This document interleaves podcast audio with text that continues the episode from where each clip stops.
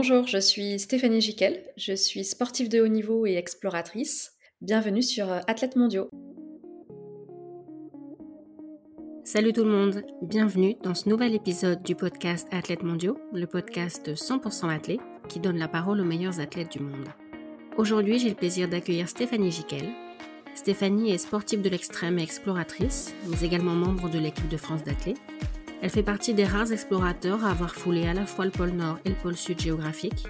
Elle est aussi la première Française à avoir couru un marathon autour du pôle Nord par moins 30 degrés. Elle a aussi traversé l'Antarctique via le pôle Sud sur plus de 2000 km en 74 jours. Elle a aussi été vice-championne du monde de 100 km, vice-championne d'Europe d'ultrafond et elle détient le record de France du 24 heures en 253,6 km. En 2019, Stéphanie a également couru 7 marathons en 7 jours consécutifs en Antarctique et autour du monde, soit 295 km en 25h42. Je m'arrête là. Nous avons enregistré cet épisode le 3 juillet 2023, quelques jours après sa victoire lors du Grand Raid du Morbihan, l'épreuve reine de l'ultramarin. La vie de Stéphanie est tellement riche que cet épisode d'une quarantaine de minutes ne nous a pas permis d'aborder tous les sujets, mais j'espère qu'il vous plaira et qu'il vous donnera envie de suivre les aventures de Stéphanie. Bonne écoute Bonjour Stéphanie, bienvenue sur Athlètes mondiaux. Bonjour. En préparant l'interview, je suis tombée sur une phrase que tu dis de toi. Je te cite Je cherche pas à être différente des autres, je suis différente des autres. Alors je voulais savoir ce que tu appelais différente et quand tu t'en étais rendu compte.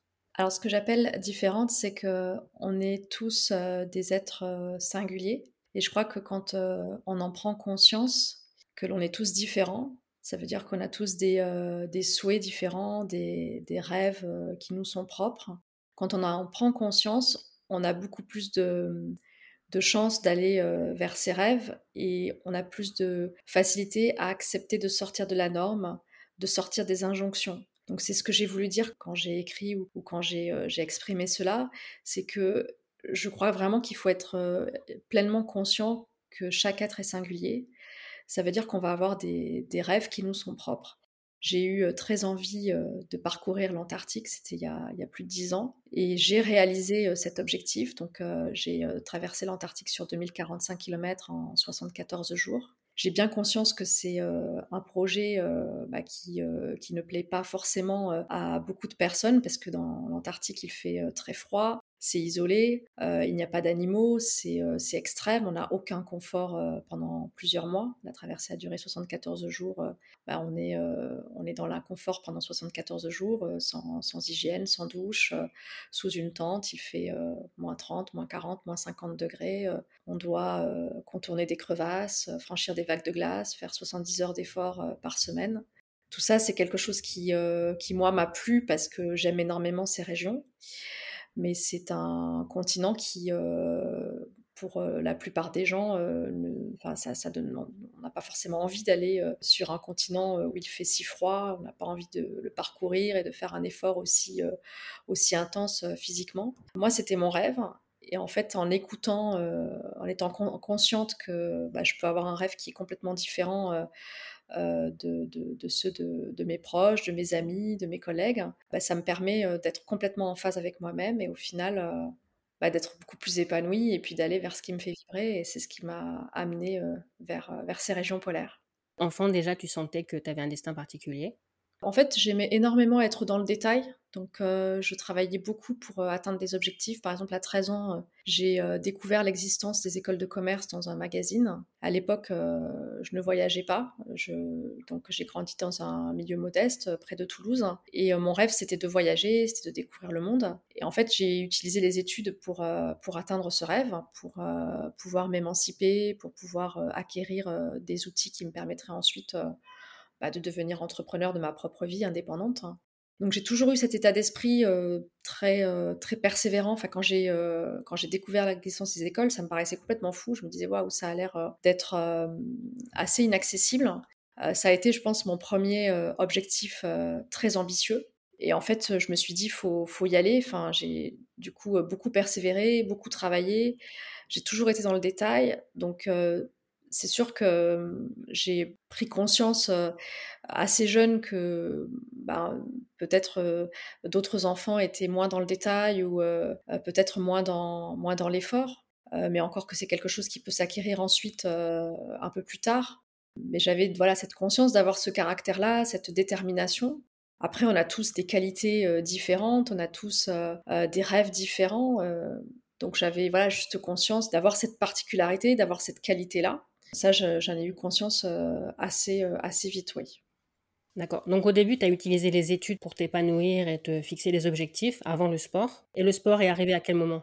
Alors le sport, il est arrivé en, fait assez tôt parce que quand j'étais quand j'étais enfant, je faisais beaucoup de sport, mais je ne le savais pas. C'est-à-dire que j'étais toujours à l'extérieur J'aimais courir, mais je ne percevais pas le fait que la course à pied nécessite un apprentissage. J'avais l'impression que courir, c'était facile, il suffisait d'avoir des chaussures de sport et puis de mettre un pied devant l'autre assez rapidement. Je n'avais pas la conscience du travail du beau geste, du travail de la foulée. Donc j'étais plutôt intéressée par des disciplines où le mmh, travail du détail était plus visible comme la gymnastique par exemple, ou bien le roller. Ces deux activités qui m'ont beaucoup plu parce que c'était difficile d'accéder en fait à certaines figures euh, en gymnastique ou euh, en roller euh, sans un travail d'apprentissage. Donc je répétais, je répétais, je tombais, je recommençais, je répétais, jusqu'à ce que ce soit suffisamment beau au sens où, où, où je le concevais, parce que j'avais pas d'entraîneur, j'étais pas dans un club. Il faut savoir que j'ai grandi dans un univers qui n'a rien à voir aussi avec le sport aventure et avec le sport de haut niveau. Donc ça c'est venu vraiment après. Et je dis souvent que c'est une chance quand le point de départ est loin du point d'arrivée parce qu'au final, euh, bah, j'ai appris à persévérer, j'ai atteint des objectifs qui n'avaient rien à voir avec euh, mon point de départ, mais je trouve que c'est extrêmement intéressant et ça permet aussi euh, beaucoup d'ouverture. donc je faisais du sport, mais à cette époque-là, je ne savais pas que je faisais du sport. Pour moi, je m'amusais et je recommençais, je recommençais jusqu'à ce que j'y arrive parce que les enfants, les enfants ont cette qualité, c'est-à-dire que quand on apprend à marcher, on tombe, on se relève, on recommence. Ils ont cette qualité de, vouloir refaire, refaire, refaire encore. Et sauf que je l'ai gardé en fait assez, euh, assez longtemps et euh, jusqu'à aujourd'hui. Donc j'étais euh, j'étais sportive, je crois bien que je faisais peut-être plus de sport que des enfants que je croise aujourd'hui en club parce que j'étais toujours à l'extérieur. Donc dès que l'école était finie, j'étais à l'extérieur jusqu'à 22h, 23h, je faisais du roller, je faisais de la gymnastique sur des vieux tapis, des vieux matelas que je mettais dehors. Donc le sport est venu, euh, est venu très tôt dans ma vie. Il faut savoir que c'était une époque aussi où euh, il n'y a pas euh, Internet, il n'y a pas les réseaux sociaux, il n'y a, pas les tablettes. Donc on est, on est à l'extérieur. Puis en plus, j'ai grandi dans une ville qui est petite et c'était facile d'aller à l'extérieur. voilà, c'était vraiment, vraiment accessible avec des grands espaces. Donc j'étais toujours dehors et c'est vrai que j'ai utilisé les études comme moyen de m'émanciper parce que à cette époque-là, personne ne m'a dit avec ta volonté de faire de l'activité physique, que tu pourrais aller en club, tu as telle ou telle disposition, tu pourrais faire de l'athlétisme. En fait, personne ne m'a jamais dit ça. Avec le recul, je, vois bien, au vu de ce que je fais aujourd'hui, je vois bien, au vu de ce que je faisais à l'époque, que j'avais probablement ces, dispositions, mais je n'ai pas fait à ce moment-là les rencontres qui m'ont permis d'aller vers le sport. Mais je n'ai absolument aucun regret parce que le chemin que j'ai choisi, donc les études, une école de commerce, une classe prépa. Finalement, ce chemin-là, il m'a appris à devenir indépendante. J'ai acquis énormément d'outils. Autant dire que quand je suis arrivée sur Paris, bah, j'ai découvert un autre monde. J'ai découvert aussi un monde économique dont j'ignorais complètement l'existence. Et ça m'a, je pense, donné beaucoup de, billes en fait pour pouvoir ensuite évoluer dans l'exploration, le sport de haut niveau. Il faut savoir que l'exploration, on est complètement indépendant dans le sens où on n'a pas, euh, on n'a pas d'aide, on n'est pas euh, euh, salarié, donc il faut entreprendre dans ces projets, il faut monter ses expéditions, il faut rechercher le financement, il faut trouver un collectif. Et ensuite, ça, je l'ai appliqué dans le milieu du sport de haut niveau. Et aujourd'hui, je ne suis pas du tout attentiste, c'est-à-dire que je fais mon bout de chemin, mais voilà, c'est vraiment avec une indépendance et une capacité à aller, bah, aller chercher des fonds quand il faut aller chercher des fonds, à, convaincre un collectif pour euh, atteindre un objectif. Et ça, vraiment, je l'ai acquis parce que j'ai aussi évolué euh, dans le monde de l'entreprise pendant près de dix ans. Et ça m'a, ça m'a forcément euh, ouvert à autre chose.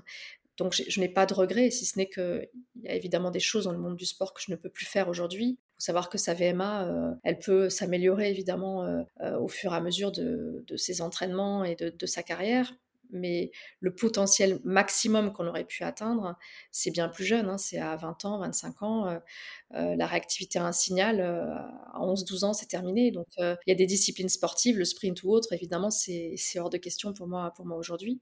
mais j'ai peut-être aussi découvert cette vibration de l'ultra-endurance parce que j'ai eu ce parcours notamment dans le sport aventure avant. Peut-être que sinon je n'y serais jamais allée. Et c'est un univers qui me plaît vraiment beaucoup, l'ultra, parce qu'on ressent euh, des émotions euh, très très fortes. Hein. Je suis aujourd'hui euh, membre de l'équipe de France de 100 km.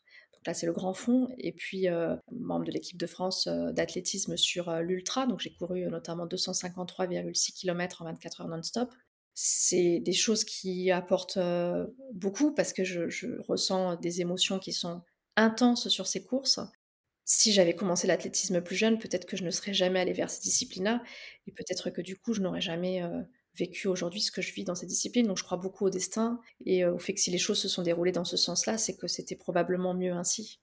Mais au début, tu as fait du sport plutôt aventure. Il y a eu un moment une envie de faire de la compétition?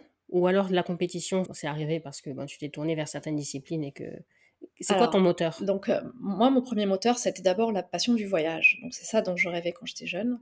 Et donc j'ai commencé euh, bah, par les études, ensuite euh, j'ai commencé à travailler en entreprise dans le monde du droit. C'est ce qui m'a permis de financer mes premiers projets, mais aussi de rembourser mes emprunts étudiants, de pouvoir m'installer, etc.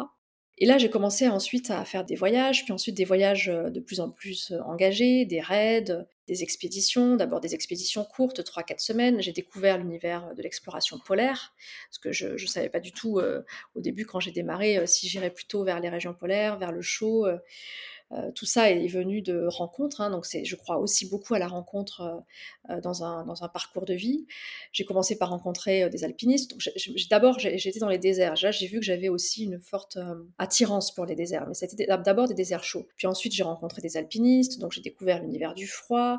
Je suis allée au Svalbard, je suis allée en Norvège, je suis allée au Groenland, puis en Antarctique une première fois. Et là, j'ai ressenti une, attraction, enfin une, en fait une, vraiment une passion pour ces régions euh, qui était euh, bien plus forte encore que pour les régions chaudes, que pour euh, l'Australie ou les États-Unis que j'avais pu parcourir avant. Donc je suis allée vers l'ultra-endurance dans le cadre du sport aventure.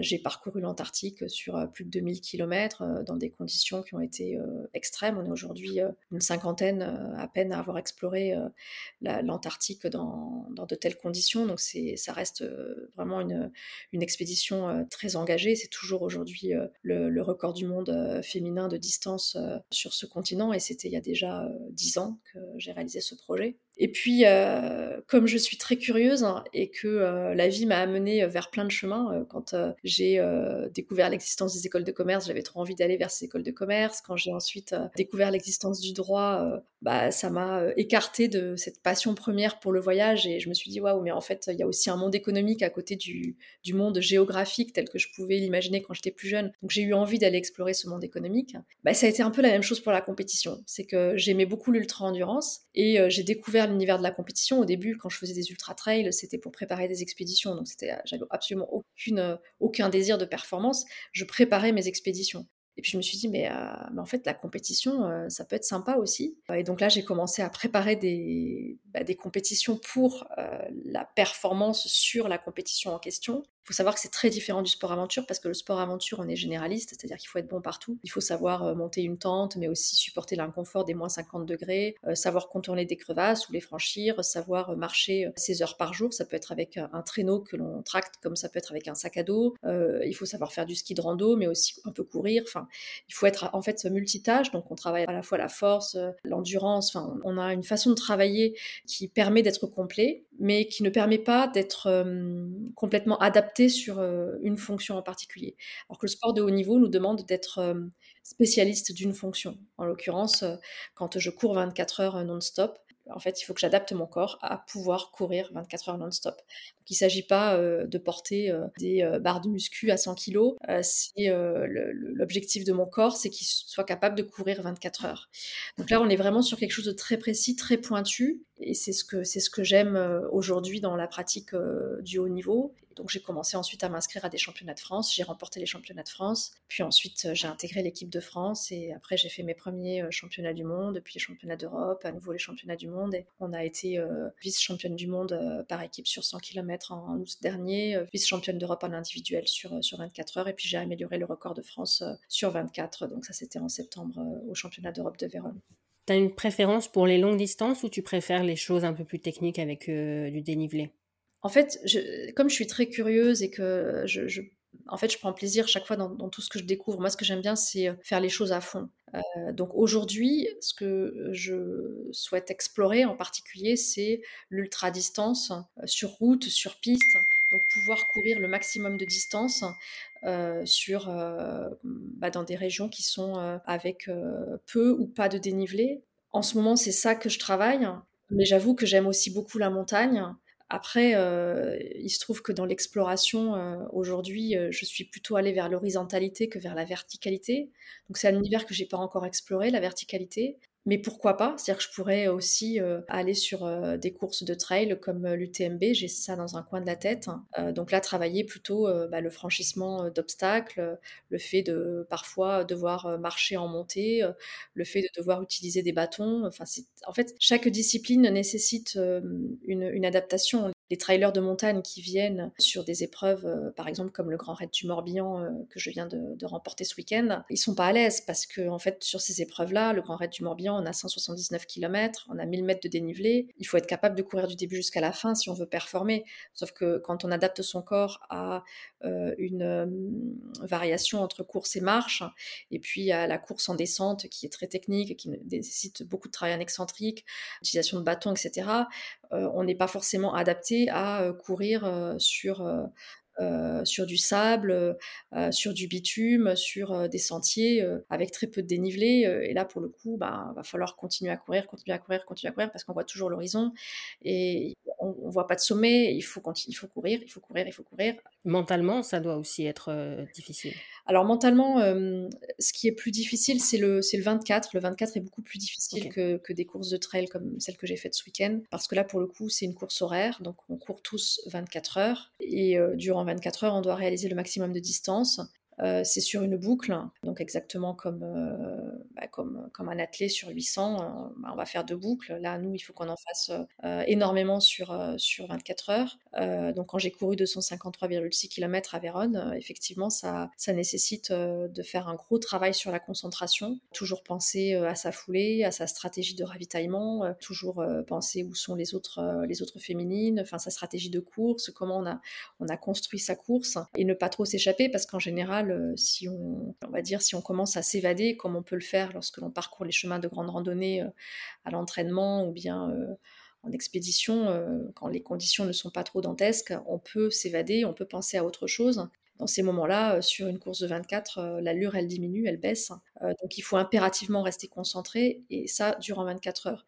Et les moments qui sont critiques, c'est en général quand on commence à s'endormir, où là, on peut oublier de s'hydrater, ou bien on peut commencer à avoir des hallucinations. Enfin, c'est d'un point de vue mental, c'est vraiment extrême. C'est ce qui fait que on peut aussi avoir un potentiel physique et ne pas pouvoir l'exploiter complètement parce qu'à un moment donné, la tête en fait ne, tient plus. Il suffit d'un décrochage pendant 4 heures et, en fait vous, vous, perdez par rapport aux autres féminines et, en fait votre course c'est terminé. Donc tout se joue en général à partir de 16 à 18 heures de course. On dit que sur un 24 c'est là que, que la course commence et c'est là que la fatigue est la plus importante et qu'on commence à s'endormir, c'est en général en pleine nuit. Donc, euh, euh, donc euh, oui, oui, c'est mentalement, c'est difficile, ça nécessite beaucoup de, préparation en amont sur cet aspect-là aussi. Ouais.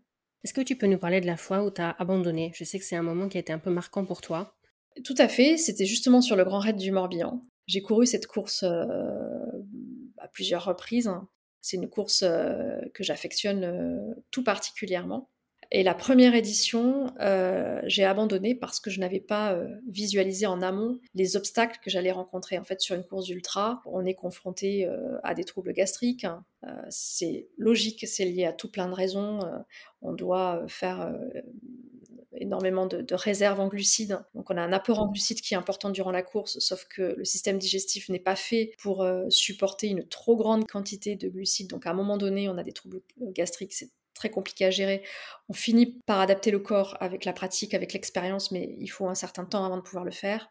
On a euh, aussi euh, des, douleurs, évidemment, au quadriceps, ça peut être aux ischios, aux mollets, ça peut être sous la plante des pieds. Enfin, il y a tout un tas de douleurs qui peuvent apparaître sur une course ultra. Tout peut se passer sur une course ultra. Et euh, je n'avais pas visualisé en amont ces obstacles. Donc, sur le moment, j'avais l'impression que ces obstacles n'étaient pas n'étaient pas logiques, n'étaient pas n'était pas finalement cohérent sur ce parcours. donc j'ai abandonné, j'étais deuxième ou troisième féminine à ce moment-là, et j'ai regretté en fait l'abandon dès que j'ai rendu mon dossard. et depuis en fait, bah, pour moi l'abandon n'est pas une option, sauf si c'est un abandon stratégique. Par exemple, on participe à une course qui n'est pas la course objectif. On a une course objectif trois à quatre semaines après si la course à laquelle on participe immédiatement euh, conduit à ce qu'on soit trop fatigué ou à ce que euh, on se blesse ou autre, là l'abandon euh, peut être une option parce que stratégiquement on a notre objectif et c'est lui qui importe plus. Maintenant, j'étais pas dans ce cas de figure à l'époque, donc voilà, j'ai abandonné parce que j'avais pas visualisé en amont les, obstacles.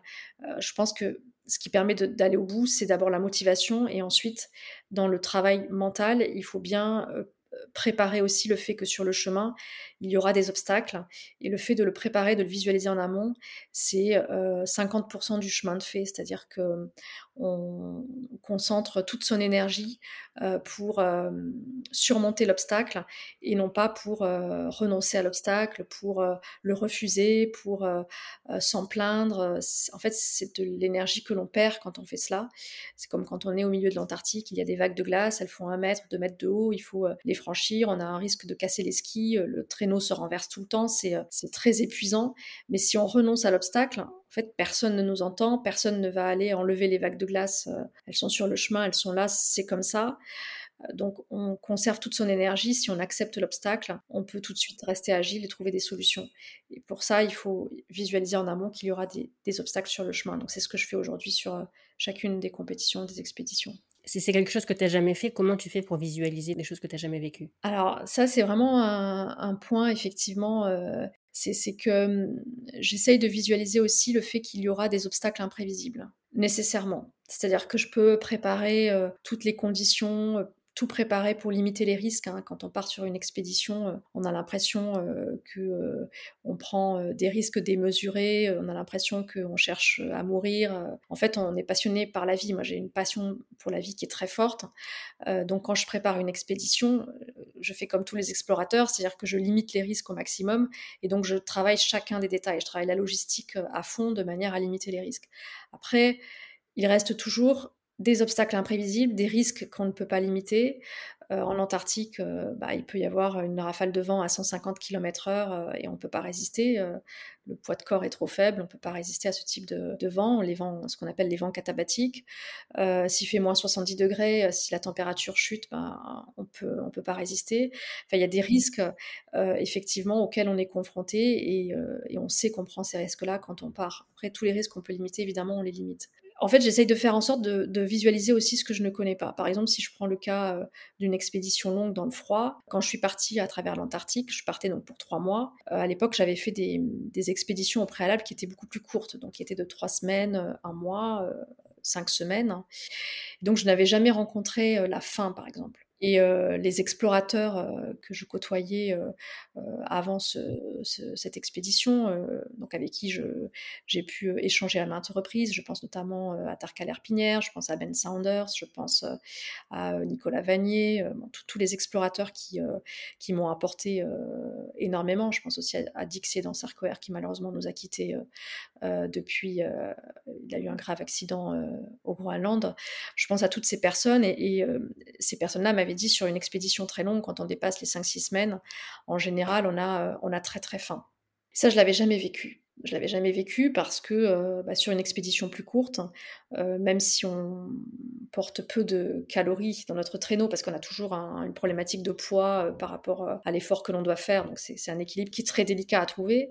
Bon, quand on est sur, sur 4-5 semaines, on arrive à gérer. Quand on est sur plus, bah, c'est un, peu plus, un peu plus compliqué, et donc en général, on, on est en carence euh, d'alimentation sur ce type d'expédition. Donc là, je les ai écoutés, j'ai écouté ce qu'ils m'ont raconté, j'ai écouté la façon dont ils m'ont euh, euh, raconté cette difficulté, en me disant, OK, tu vas être confronté à quelque chose que tu ne connais pas, mais il va, falloir, il va falloir faire face sur le terrain. Donc j'essayais de, de, visualiser, mais sans, sans pour autant bah, le, vivre dans mon corps. Hein. Alors que l'inconfort du froid, par exemple, ça, je pouvais vraiment le visualiser parce que je l'avais déjà vécu pas mal de fois. Donc je m'imaginais avoir froid. Je, je, ressentais même le froid quand j'étais chez moi, en fait, parce que je faisais un très très gros travail de visualisation. Pour la fin, bah, j'ai dû, j'ai dû imaginer des choses. En fait, ça n'a rien à voir. Enfin, c'est ce, que j'ai vécu était encore bien au-delà de ce que j'avais pu imaginer en, lisant les récits ou en, échangeant avec, euh, avec ces personnalités. Et après, il y a tous les obstacles auxquels euh, on n'a pas du tout pensé. Euh, la toile de tente qui se déchire alors qu'elle a supporté tous les vents catabatiques au Groenland, etc. Elle se déchire en Antarctique voilà, j'ai un accident aussi de trottinette. enfin, j'ai été renversée par une trottinette en février 2021. Je préparais les championnats du monde à cette époque-là. fracture de la rotule, c'était un obstacle qui était imprévisible sur, le chemin. Enfin, j'avais pas forcément pensé à être renversée par une trottinette en février alors que je préparais les championnats du monde. Bon, c'est des choses, j'essaye de visualiser que le chemin sera long. En fait, je crois vraiment que cette acceptation du temps long, elle m'aide beaucoup, beaucoup, beaucoup. C'est-à-dire que je cherche pas à aller améliorer tel record ou gagner telle course ou réaliser telle expédition tout de suite. J'ai juste accepté que tout prendrait du temps tout prend beaucoup, beaucoup, beaucoup de temps. Et donc, il y a une forme de sérénité par rapport au temps qui fait que, en fait, j'aime ce que je fais au quotidien. Donc, moi, j'aime bien apprendre le beau geste, j'aime bien répéter, un peu comme quand j'étais enfant, quelque part. j'aime bien apprendre aux côtés des chercheurs. Je travaille beaucoup avec les chercheurs à l'INSEP. Hein. Je pense notamment à Franck Brochery, Gal Guilhem. c'est vraiment des personnes extraordinaires qui, m'apportent énormément. Et, ils ont beaucoup de questions, ils ont aussi beaucoup de réponses. C'est extrêmement intéressant, c'est passionnant, c'est des, des échanges qui sont riches. En fait, c'est ça qui me fait vibrer, en fait, c'est le quotidien. Ce qui fait que bah, je, prends, euh, je prends le temps et quand il y a un obstacle, bah, évidemment, euh, ça prend un tout petit peu plus de temps pour atteindre un objectif, mais en même temps, bah, du coup, je continue à apprendre sur mon chemin. 95% des obstacles ou 99% des obstacles sont franchissables quelque part. Donc, quand on a aussi en tête euh, que rares sont les obstacles infranchissables, du coup, ça, ça aide aussi parce qu'en fait, c'est qu'une question de temps. c'est juste que ça prendra un tout petit peu plus de temps, mais on, atteindra l'objectif d'une manière ou d'une autre. Après, il y a les obstacles qui sont infranchissables, et là, on est plutôt face à la résilience. On n'est plus, plus vraiment sur une question de persévérance, à mon sens. Et la résilience, c'est un peu comme l'instinct de survie que j'ai pu connaître en expédition. La résilience, elle est, elle est automatique, en fait. C'est-à-dire, c'est un instinct de vie. Euh, vous êtes face à un choc euh, qui vous amène ailleurs, en fait. C'est-à-dire que euh, quelque chose qui était complètement inenvisageable, vous avez même l'impression euh, que la vie s'arrête, que ce qui vous est arrivé, c'est pas possible, que vous avez rêvé, puis vous vous réveillez le lendemain matin, non, c'est en fait, c'est vraiment arrivé. Là, en fait, ce qui vous remet en chemin, c'est cette envie de vivre, en fait, tout simplement. Et, là, pour le coup, comme l'instinct de survie, c'est automatique, donc on n'est plus vraiment sur euh, la persévérance dont on fait preuve au quotidien, euh, nous, sportifs de haut niveau, pour travailler, pour être dans la discipline et atteindre des objectifs. C'est encore, euh, c'est encore autre chose, mais ça, j'en parle beaucoup aussi dans le livre En Mouvement. J'aime beaucoup ces thématiques de résilience, de persévérance. On les confond souvent, à mon sens, mais je mmh. pense que c'est vraiment deux choses différentes. Oui. Est-ce que tu peux nous parler des sept marathons que tu as courus en sept jours consécutifs? Quel était l'objectif? Comment tu t'es préparé alors j'ai couru effectivement 7 marathons en 7 jours consécutifs, en Antarctique et autour du monde, dans des conditions froides, des conditions chaudes. L'objectif à l'époque, c'était, enfin, il était double. Déjà, j'aime beaucoup l'Antarctique. Puis je connaissais Richard Donovan, qui est l'organisateur de cette course, et qui me parlait de cette course déjà depuis, euh, depuis pas mal de temps. Je l'ai rencontré, en fait, cette personne-là, je l'ai rencontré au pôle Nord. C'est un ultra-trailer. Je l'ai rencontré au pôle Nord il y, a, il y a 10 ans. Il me parlait de cette course, et puis bon, je, je savais pas trop. Et puis un, jour, en préparant les championnats du monde euh, d'ultra qui avaient lieu à Albi en 2019, je me suis dit euh, waouh, mais c'est pas mal parce qu'en fait, euh, ça va me permettre de préparer aussi les championnats du monde. Ça va me permettre de faire 295 km dans une semaine dans un mode compétition. Je trouvais ça intéressant. Et après, j'ai adoré cette expérience parce que on était confronté au froid et au chaud du jour au lendemain. C'est-à-dire qu'un jour, euh, je cours en Antarctique euh, par euh, moins 30 degrés, le lendemain, je cours à Cape Town, il fait 39 degrés, 40 degrés.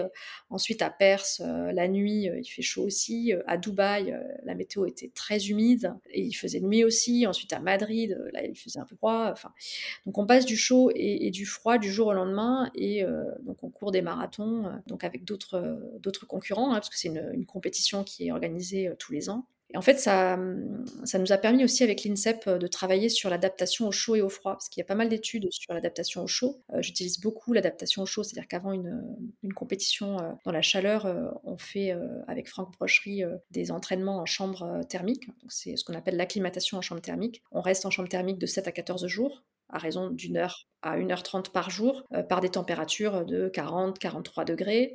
L'objectif, c'est que la température centrale monte à 38,5 et au fur et à mesure des séances, des séances euh, journalières, bah, la température centrale euh, monte un peu moins haut et la fréquence cardiaque diminue, parce qu'en général, avec la chaleur, elle peut monter de 7 pulses, hein. donc elle diminue. Et puis, on a beaucoup plus de sudation, donc on thermorégule beaucoup mieux et on rejette beaucoup moins d'électrolytes. Donc tout ça, aujourd'hui, on a quand même pas mal d'études sur cette question-là et on arrive à faire en sorte que les athlètes s'adaptent plus ou moins évidemment à la chaleur, sachant que euh, on tire aussi des conclusions euh, pour le grand public euh, dans un contexte de réchauffement climatique, dans un contexte de aujourd'hui de vagues de chaleur successives. On a cette intuition avec les, chercheurs de l'INSEP notamment que finalement on peut s'adapter jusqu'à un certain euh, point, évidemment, à ces vagues de chaleur successives, ce qui fait qu'on peut peut-être mettre en place des protocoles aussi pour le grand public de manière à mieux supporter les conséquences du dérèglement climatique.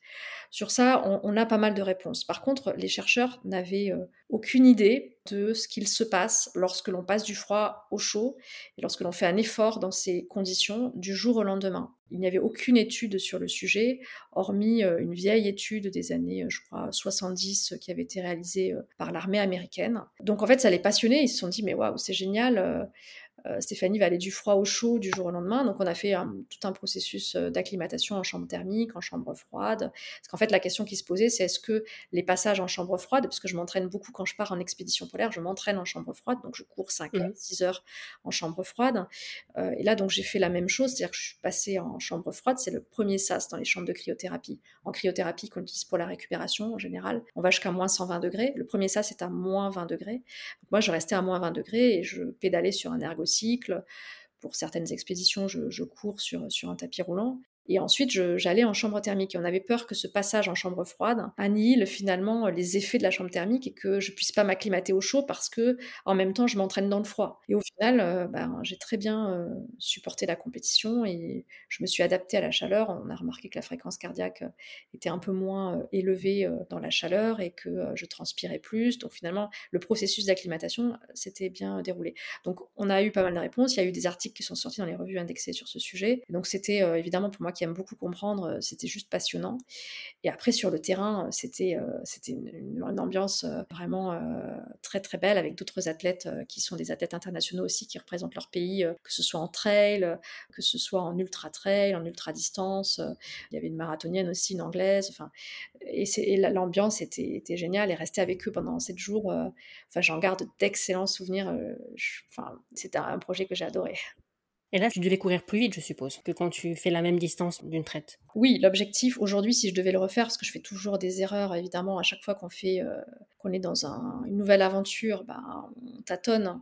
Et c'est au fur et à mesure des expériences qu'on progresse, parce qu'on corrige beaucoup de choses. En ultra, il y a énormément de choses à corriger. Euh, on corrige l'alimentation, l'hydratation, euh, la stratégie de course. Là, pour le coup, sur les sept marathons, j'ai choisi une allure qui, à mon sens, aujourd'hui est un peu surannée, qui était trop faible, parce que je pense que la meilleure allure pour pouvoir réaliser une bonne performance, une très haute performance sur ces sept marathons, si je devais le refaire, ce serait une allure qui serait comprise entre l'allure marathon et l'allure 100 km. Et là, j'ai pris une allure qui était euh, plus faible, ce qui fait qu'aujourd'hui, euh, mon objectif, c'est d'améliorer le record du monde sur 24 heures. Le record du monde, il a 270 km. J'ai amélioré le record de France en septembre dernier en courant 253,6 km. Donc j'ai 17 km à, grappiller.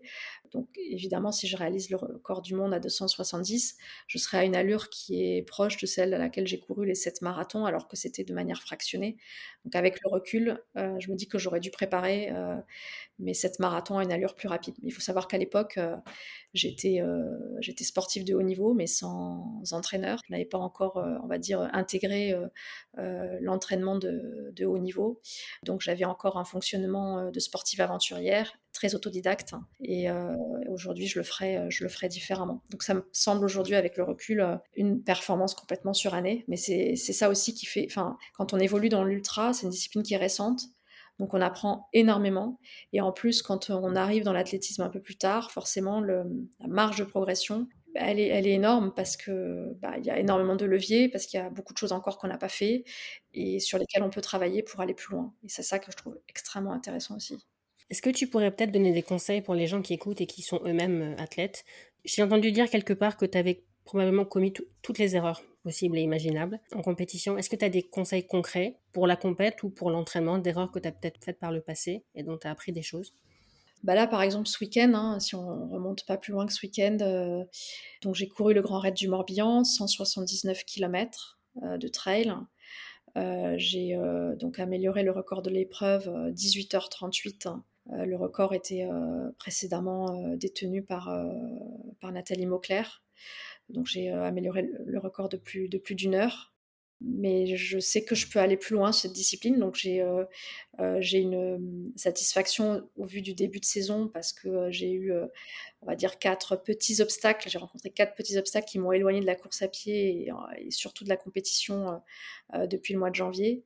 donc j'ai commencé très tard la préparation. Donc je suis satisfaite d'être allée au bout des 175, 179 km. Mais en même temps, j'ai commis des erreurs qui vont euh, me permettre euh, d'aller plus loin, notamment en ultra.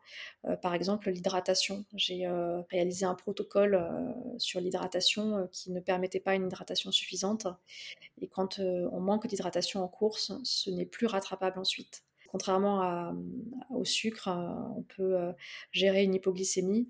L'hydratation, la dette en hydratation, c'est terminé. C'est-à-dire qu'on manque d'énergie de carburant jusqu'à la fin de course. On peut faire en sorte de ne pas empirer la situation pour éviter le malaise, mais par contre, on ne peut pas retrouver le niveau d'énergie euh, euh, du début de course. Donc ça, c'est une erreur que j'ai pu faire.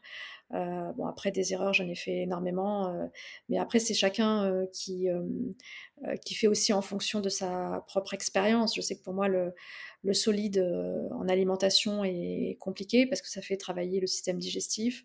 Le liquide passe mieux. Euh, je supporte plutôt bien euh, des soupes de fruits, mais pour certains athlètes, ça ne passe pas du tout. donc là, il faut vraiment tester, mais c'est comme en expédition polaire. on me parlait de bottes, par exemple, qui sont très performantes dans le grand froid, mais qui, moi, m'ont fait des frottements qui, au bout de 3-4 jours d'expédition, euh, rendait euh, l'expédition euh, vraiment très très difficile et très inconfortable parce que j'avais des ampoules, j'avais des, vraiment des, des, marques sur les pieds. C'était très difficile de marcher avec, avec ce type de chaussures. Donc, tout ça pour dire que ça dépend des, individus. Donc, il faut prendre les conseils. ça permet d'orienter ces questions. C'est-à-dire que quand on, on se prépare, avoir le conseil de quelqu'un euh, sur tel ou tel sujet euh, permet de se dire, OK, s'il me donne ce conseil sur ce sujet, c'est que ce sujet est important, c'est que peut-être ce sujet, je devrais euh, l'explorer un peu plus, c'est que est-ce que moi je suis sûre d'avoir la bonne solution sur ce sujet? Après, voilà, on est, on est quand même tous différents, encore une fois, et très singuliers. donc, ce qui marche pour un athlète ne marchera pas forcément pour un autre pourrais te poser encore beaucoup de questions, mais on est limité par le temps. Je vais te poser la question que je pose à tout le monde. Le podcast s'appelle Athlète mondiaux parce que ce que je préfère dans l'athlète, c'est son côté universel. Qu'est-ce que toi, tu préfères dans l'athlète Ce que j'aime beaucoup dans l'athlétisme, c'est euh, le travail du beau geste, le travail de la foulée. C'est-à-dire que courir, ça prend. Et euh, j'ai à cœur vraiment de le transmettre quand je rencontre des jeunes qui euh, bah, ne, sont pas du tout dans l'univers de l'athlète ou s'en désintéressent ou ne, savent pas ce qu'est l'athlétisme. J'ai à cœur de leur dire qu'en fait, courir, c'est pas juste mettre un pied devant l'autre. Et en fait, je me suis rendu compte que courir, c'était aussi technique que la gymnastique, que, que, le roller. Donc ça me rappelle un peu quand j'étais plus jeune et que, et que je pensais que la course, ben, c'était finalement plus facile que d'autres disciplines. En fait, non. Et c'est ça que j'aime, c'est le travail du beau geste, le travail au quotidien, commencer, recommencer. J'adore les, les belles foulées, elles sont différentes en fonction des disciplines qu'on pratique. la belle foulée en ultra n'est pas la belle foulée du marathonien, n'est pas la belle foulée euh, du spécialiste de 800, du spécialiste de, 400. On a tous des foulées différentes. J'adore apprendre. Aujourd'hui, euh, euh, j'ai intégré pour tout ce qui est prépa physique et travail technique un groupe de sprinters au Stade français, puisque je suis licenciée au Stade français. Et j'adore apprendre à leur côté. On apprend énormément aussi quand on côtoie les autres, quand on côtoie ceux qui font des disciplines, qui évoluent dans des disciplines différentes. Euh, je crois qu'il ne faut pas rester cloisonné sur, euh, sur sa discipline. On apprend aussi beaucoup, beaucoup, beaucoup des autres. Euh, dans nos disciplines, l'ultra, bah, on a une foulée qui est, qui est rasante. c'est une foulée qui s'apprend parce que c'est pas du tout intuitif. Surtout si on a fait de l'athlétisme depuis longtemps, bah, c'est pas la foulée que l'on a forcément développée. Donc c'est une foulée que l'on que l'on doit apprendre et avoir conscience de sa foulée, être capable d'en changer en fonction des disciplines que l'on pratique. Je trouve ça aussi génial. Donc c'est ce travail du beau geste, c'est le travail du détail. C'est, on revient vraiment sur euh, ce qui m'a toujours plu depuis le plus jeune âge, ce souci du détail. Il y est dans l'athlétisme et, c'est ça que j'aime. On a commencé par une citation, je voudrais terminer par une autre citation que tu utilises dans ton livre en mouvement, tu cites Jacques Brel, qui disait Le talent, ça n'existe pas, le talent, c'est d'avoir envie de faire des choses.